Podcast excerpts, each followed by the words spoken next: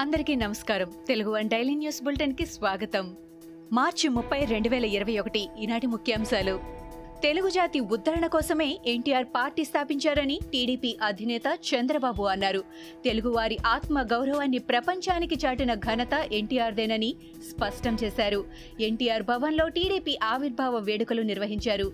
ఈ సందర్భంగా చంద్రబాబు మాట్లాడారు. రైతు సంక్షేమం కోసం ఎన్టీఆర్ వినూత్న కార్యక్రమాలకు శ్రీకారం చుట్టారని తెలిపారు. పేదల పక్కా ఇళ్ళకు నలభై ఏళ్ళ క్రితమే శ్రీకారం చుట్టిన పార్టీ టీడీపీ అని అన్నారు. తిరుపతి ఉప ఎన్నిక ప్రజాస్వామ్యబద్ధంగా జరిపిస్తే వైసీపీకి నోటా కంటే తక్కువ ఓట్లు వస్తాయంటూ టీడీపీ నేత బుద్దా వెంకన్న బహిరంగ సవాల్ విసిరారు.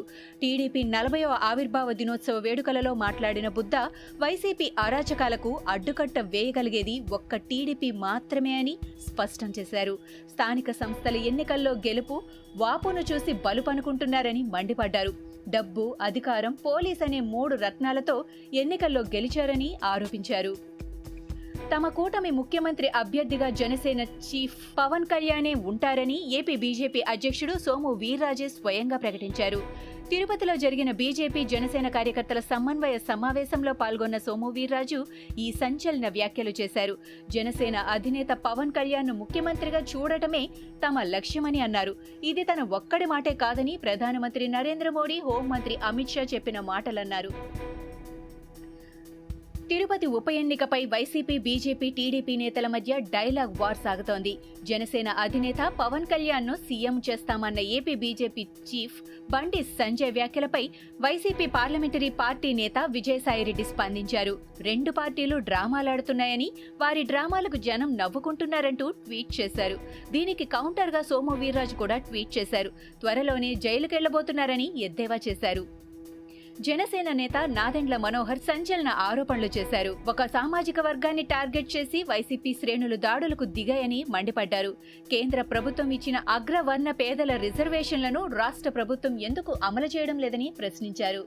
ఏపీని వైసీపీ ప్రభుత్వం అప్పుల్లో ముంచేసిందని అన్నారు. అప్పుల్లో ఏపీని దేశంలోనే తొలి స్థానంలో నిలబెట్టారని మద్యం ఇసుక సిమెంట్ ద్వారా వస్తున్న డబ్బంతా ఎక్కడకు వెళ్తోందని ప్రశ్నించారు.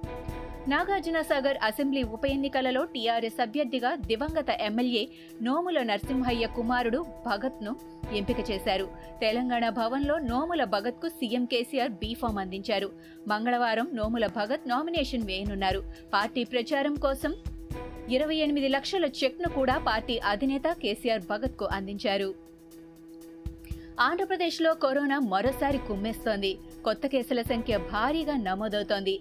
గడిచిన ఇరవై నాలుగు గంటల్లో రాష్ట్రంలో ముప్పై ఒక్క వేల మూడు వందల ఇరవై ఐదు కరోనా పరీక్షలు నిర్వహించగా తొమ్మిది వందల తొంభై ఏడు మందికి పాజిటివ్ అని నిర్ధారణ అయింది జిల్లాలో కొత్త కేసులు వందల్లో వస్తున్నాయి. అత్యధికంగా చిత్తూరు జిల్లాలో నూట ఎనభై ఒక్క కేసులు నమోదయ్యాయి. తెలంగాణలో కరోనా పంజా విసురుతోంది. యాదాద్రి శ్రీ లక్ష్మీ నరసింహస్వామి దేవాలయంలో కరోనా కలకలం రేపుతోంది. దేవాలయంలో పనిచేస్తున్న అరవై ఎనిమిది మంది సిబ్బందికి కరోనా పాజిటివ్ అని తేలింది. దేవాలయంలో అర్చకులతో సహా ఆలయ ఉద్యోగులకు కరోనా సోకడంతో యాదగిరిగుట్ట గ్రామంలో ప్రజలు తీవ్ర ఆందోళన చెందుతున్నారు. యాదగిరిగుట్టలో కరోనా వైరస్ పరీక్ష శిబిరాన్ని కూడా ఏర్పాటు చేశారు. కరోనా కేసులు పెరగడంతో అప్రమత్తమైన గ్రేటర్ హైదరాబాద్ మున్సిపల్ కార్పొరేషన్ కీలక నిర్ణయం తీసుకుంది. మాస్క్ లేకుండా బహిరంగ ప్రదేశాల్లో తిరిగితే భారీగా ఫైన్ వేస్తోంది. అంతేకాదు షాపుల్లోకి మాస్క్ లేని వారికి అనుమతిస్తే షాపు ఓనర్లకు జరిమానా విధిస్తోంది. ఫతేనగర్లో మాస్క్ లేకుండా కస్టమర్స్ను షాపులోకి అనుమతించిన ఓ షాపు యజమానికి రిపీట్. ఓ షాపు యజమానికి రెండు వేల జరిమానా విధించారు జీహెచ్ఎంసీ అధికారులు. వాహనదారులకు కేంద్రం గుడ్ న్యూస్ చెప్పింది. వాహన ధృవీకరణ పత్రాల చెల్లుబాటును ఈ ఏడాది జూన్ వరకు పెంచుతున్నట్టు రోడ్డు రవాణా రహదారుల మంత్రిత్వ శాఖ ప్రకటించింది.